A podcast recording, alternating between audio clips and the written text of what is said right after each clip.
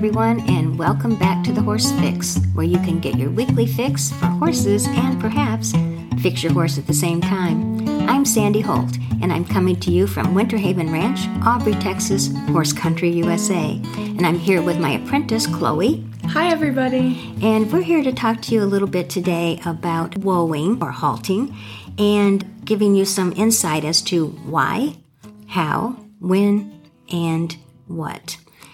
But first, I have a joke.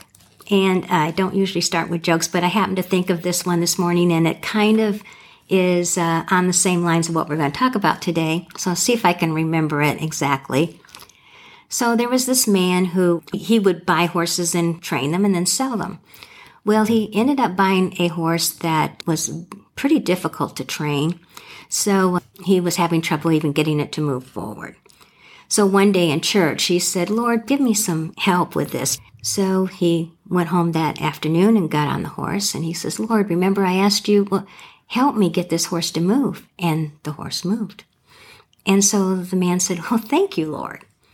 Well, consequently, as he was training that horse, he found that every time he would say, thank you, Lord, the horse would move.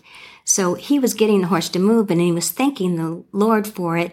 But then the horse started resonating with the words. And so the horse started moving forward. Well, the horse started anticipating and getting really carried away. And so he would say, thank you, Lord. And, and in the end, the horse would just shoot up and just burst out like a cannon and go as fast as he could. And he'd have to run him to a wall or something to get him to stop. So the next time he went to church, then he said, Lord, can you help me stop this horse now? So he worked with the horse, and the more he worked with the horse, he would say, Whoa, and the horse's name was Dynamite, and he'd say, Whoa, Dynamite, it didn't work. Whoa, Dynamite. One day he said, Whoa, Dynamite, whoa, and the horse stopped. Now, every time he would ask the horse to stop, he would say, Whoa, dynamite, whoa, and the horse would stop. Eventually, he didn't have to do anything except say those words. Obviously, this horse could be trained verbally. Well, along comes a gentleman, drives up to this man's ranch and says, I'm looking to buy a horse. You know, Dynamite happened to be a beautiful horse, and the man looks around and points to Dynamite and says, I want that one. And the, the guy who owned it said, no, no, no, you won't want this one. He's, he's not trained very well yet. He's, he's, he goes too fast and, you know, barely could get him to start and stop. But now I'm doing that. He goes, I'm a good rider. And the, and the guy could kind of tell that this gentleman was kind of boasting and probably didn't really know what he was talking about. But the guy says, okay, well, here's what you got to do. To get him to go, you got to say, thank you, Lord. To get him to stop, you have to say, whoa, dynamite, whoa, got it. You know, so he gets on the horse and he's kicking and kicking and kicking and spanking him and spurring him and trying to get him to, to go forward and he can't. And so the man reminds him, you got to say, thank you, Lord. So the guy says, thank you, Lord. And the horse takes off with him. Now, of course, the guy wasn't a very good rider, so he leans forward. He's got his feet in the horse's flanks. The horse gets faster and faster. He goes off the ranch. He goes down a dirt road. He's going up a mountainside and heading right toward a cliff. By this time, the man riding thinks, "Oh, how do I stop him? I, wait, what is it? What is it? What did I say? What?" I, he's pulling back. Whoa, whoa, horse, whoa, whoa, dynamite. No, stop, dynamite. No. And as just as he's getting to the edge of the cliff, he remembers, whoa, dynamite, whoa. And the horse slides to a stop and he's right at the edge of the cliff. He's got his hoofs halfway over. And the man takes a big sigh of relief and says, Thank you, Lord. Oh no. anyway. think of that yourself? Yes. Oh my goodness. That was so good. I was quite engrossed in that. I was I was actually quite worried about dynamite there. Yeah. Oh my goodness. So anyway, there's lots of little morals to this story and and as we're talking through this podcast, we you know, you may start thinking about that. First of all, the guy shouldn't ever pretend to be able to do. No. You know, that's the last thing you want to do. Mistake number one. Yes, yeah, yeah. So, but another part of that is horses do learn through repetition. As we're working with our horses, we want to remember that they do work through repetition. And even if you're doing it wrong, if you keep repeating that, they will learn something from that wrong move. Yes. And that brings about poorly trained horses And bad habits. and bad habits. You Wait, betcha. I don't know. It's probably not the same for horses, but I know for humans, I learned in a health class one time that it takes, I think, was it 21 days to do something. If you do the same thing once every day, it Mm-hmm. Yes. will become a habit after 21 days. Yep. Um, and in horse world, and I don't know how, I don't think they can really register a 21 day span, but it is kind of the same thing when it comes to maybe 21 rides Yes. or 10 rides Yes. or even just five rides. Uh-huh. Um, if you are implementing the same thing, whether it's good or bad, they're going to learn something from it, whether it's good or bad. Exactly, exactly. So we do want to be mindful of that all of the time. So we're going to talk about whoaing to start with and and when we should start teaching a horse to whoa. In my opinion, day 1 I've had lots of foals born on my place, and one of the first things I do once they're up and about and walking around is I get a halter on them and I start talking to them about whoa. By the time they're a couple of months old, they not only whoa, but they stand and, and stay there until I'm asking them to move forward. At any rate, when, when you start a foal, to whoa. Of course, you have to be gentle with them. They're soft in the face still, and but you do want to always use the word, and you always want to take the the halter or the lead line and ask in a, an assertive way. But that's a whole nother podcast is teaching foals. But you do want to start in the beginning, and then you start doing groundwork from from the get go. You know, teaching your horse to whoa is not just about them stopping their feet you know, of course, that, that is the ultimate goal. But another part of that is teaching them respect. Uh, when they start learning that whoa means whoa, just like a girl and a guy on a date, no means no. It's teaching that respect. If you don't have the respect, you won't be able to move forward in any of their training. So then we start to step on them. And depending on what you want out of your horse, uh, what kind of discipline you're heading toward, whoas take on totally different content. And but initially, the whoa is just like it is on the ground. You are going to ask your horse to whoa by settling down in your seat and taking the reins and, and pulling a little bit if you need to, and saying the word. We always go to the rein last. You should be able to stop your horse without reins. And always think of that as part of training is as you're doing it, think about eventually you want them to stop without reins. And that will help you to develop your body posture to get that horse to stop. And always remembering that their transition down, use the word. So Chloe, when you first got Kingston, he wasn't a perfect stopper. No, Uh, he far from it. well, and you know, he he was young and he still is, but they actually worked on spur stopping, Yes. and that's a whole that's Oh a whole different language. it is a whole different language for me and for him. Our language was a whole different language for him. yes, It was it was not easy having to get myself to transition over to that just to test ride him mm-hmm. because I couldn't really give him a fair chance. And that was almost a deal breaker for you. Yeah. if you thought that that was the only way he was going to stop. Oh, it, it was 1% away from being a deal breaker Right. because it was he was already young, so that we were already at a disadvantage there. He had just turned 3. And it was very different and it was definitely an eye opener for me just to think, wow, you really do have to um, be flexible with your training and do, to yeah. have a well-rounded mindset when it comes to, you know, and I had no idea what that even was. Right. And for those of you out there that don't know what spur stopping is, it actually, I believe it originated from uh, a trainer decided that he wanted his, his stops to look invisible to the judge. So he kind of went in an opposite frame of mind for the horse. And every time he would ask for the wool, he'd ask for it with the reins, but he'd put the spur in. So eventually he stopped using the rein and put the spur in and saying wool. So he taught the horse to stop by spur pressure.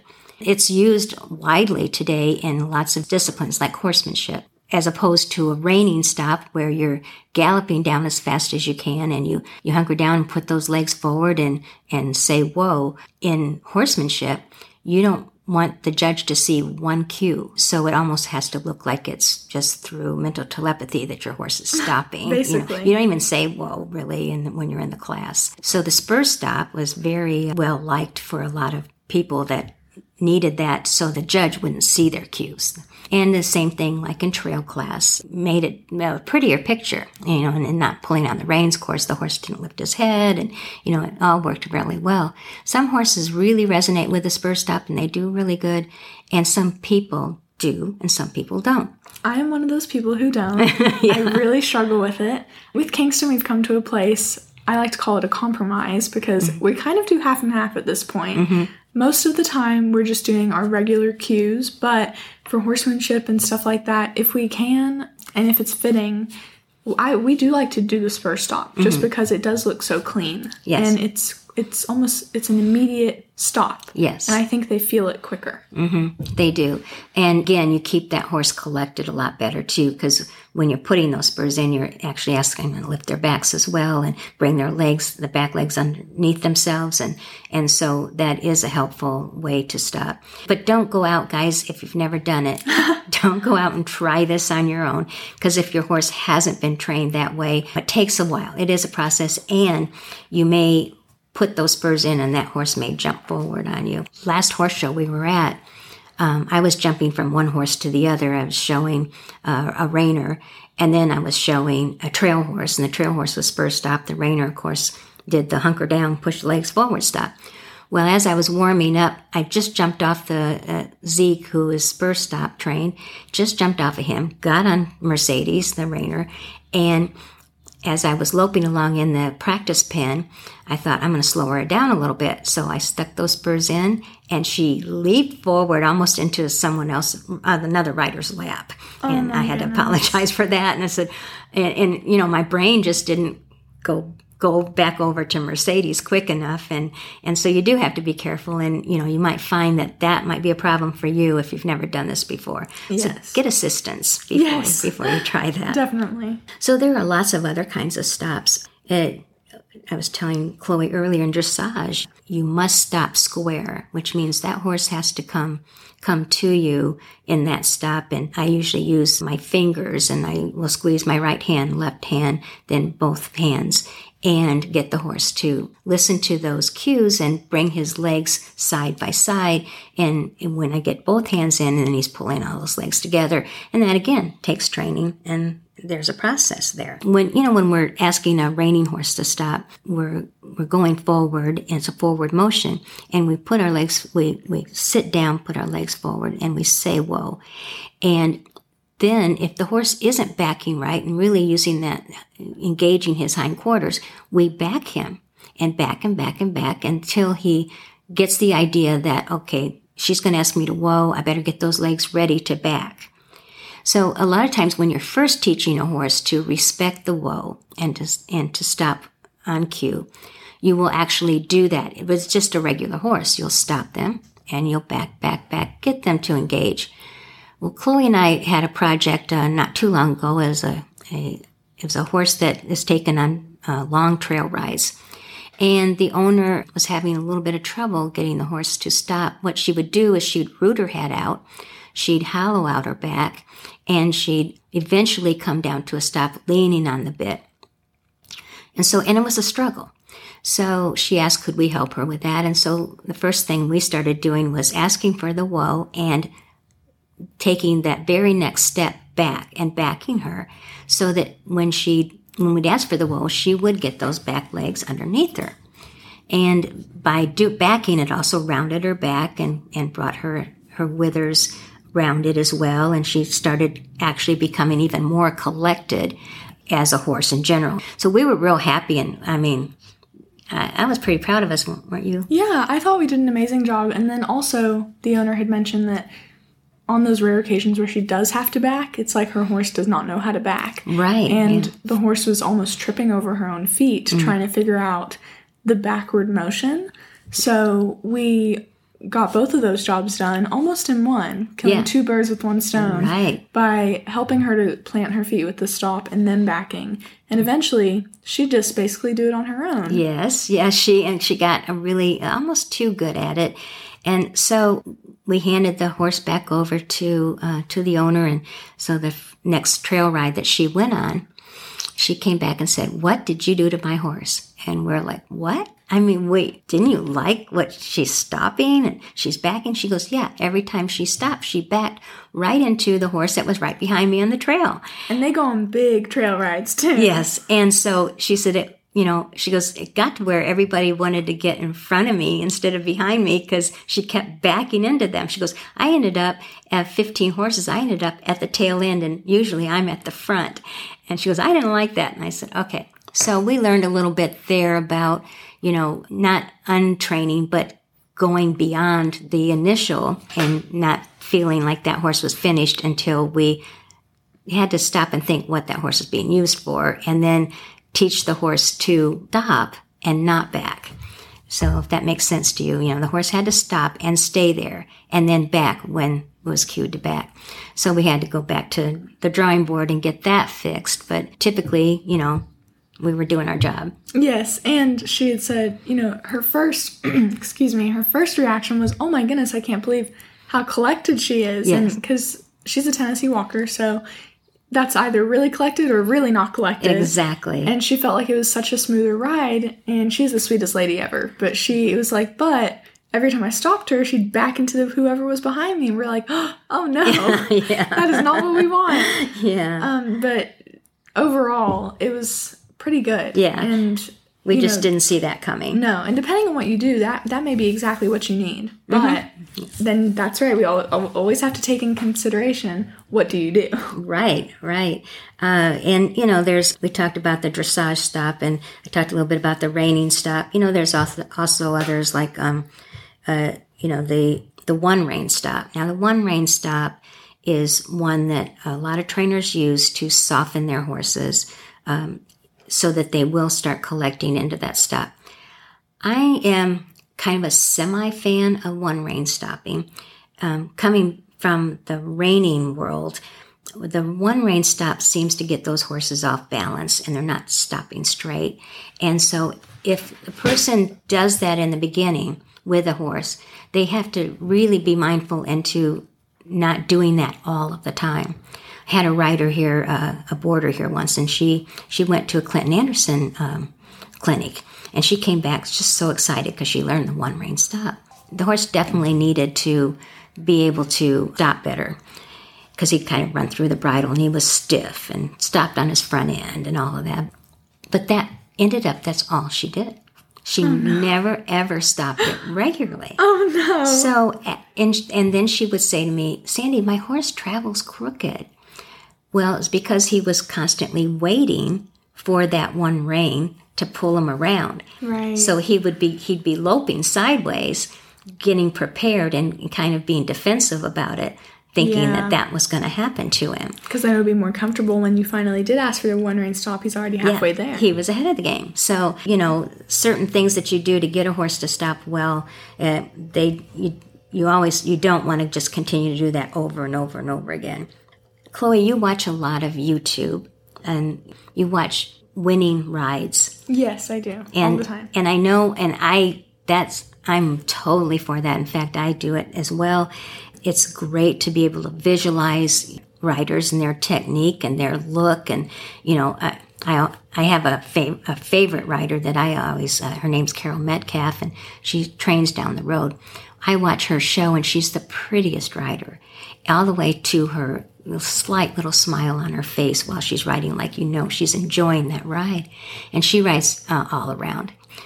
Well, sometimes when I'm riding, I'll think, I'll visualize her and I'll try and be her. you know. Right. So, and so I really, I really encourage people to watch YouTube and watch the winning rides. But there's one thing you do need to be aware of, and that is, for instance, when it comes to stopping, you might be seeing step A, B, and C on stopping your horse. So you, uh, let's say it's a reiner. You may be seeing, you know, step A, sitting deep in the seat. Step B, pushing your legs forward. And step C, saying, whoa. Well, that's what you see. So you go out there and try it. And why doesn't that work? You know? Right.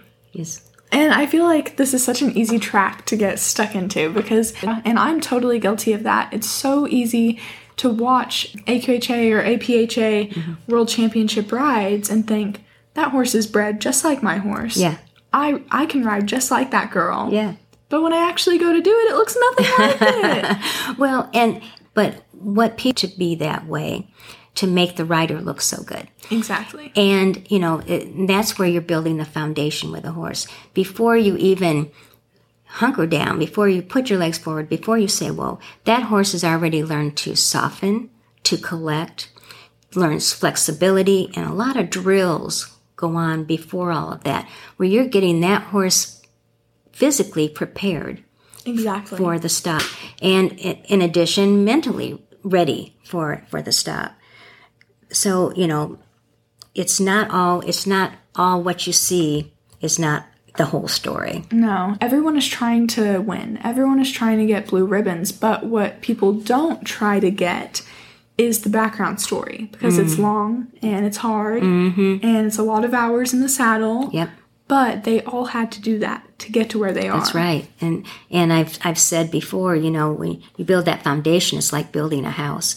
The house won't stand up over time if you don't first start with a good foundation. And the same thing with horses. Often we talk about having the power to, to do the things we want to do with a horse and mental power, um, physical power, what, what have you. But just like in life, rather than have power over someone or something, if you have power with them, you're going to get the job done.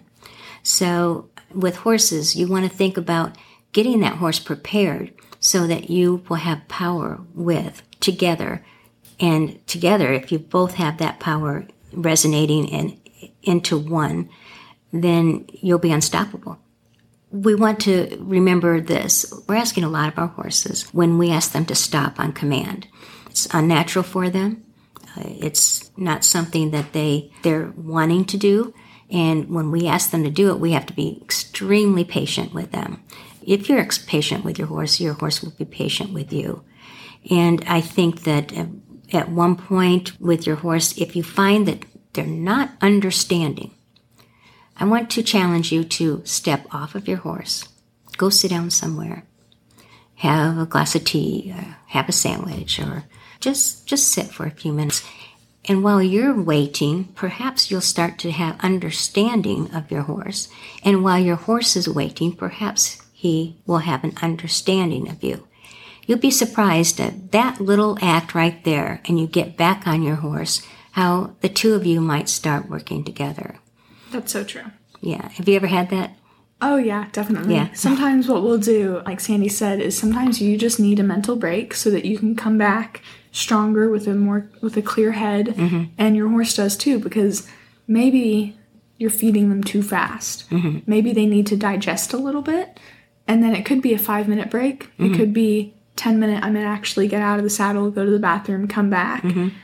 And then once you've gotten all your tools in your mind, then you can actually put them to some good use. And if they're still not listening, then that's a different story. Yes. And, you know, remember the little joke in the, in the beginning. You want to be mindful that your horse can learn no matter how you teach them. If you're repetitive, the horse will learn. So make sure that you pick the right things to teach them. You know, when you're saying whoa, bring about uh, patience, bring about an understanding of your horse. So anything else for you, Chloe? Um, I don't think so. I feel like that covers about everything. Yeah. Ask us any questions. Uh, you can find find us on Facebook, Instagram. What's your uh, Instagram? My Instagram is Morales Equine, which just means Kingston's Instagram page. Yeah, I have an Instagram that I don't even look at, so don't do don't do Instagram with me. But you can Facebook, or you can email me at Sandi with an I Jane Holt at AOL.com. So thanks everyone for listening, and until next time, may all your blues be ribbons. Bye, everyone.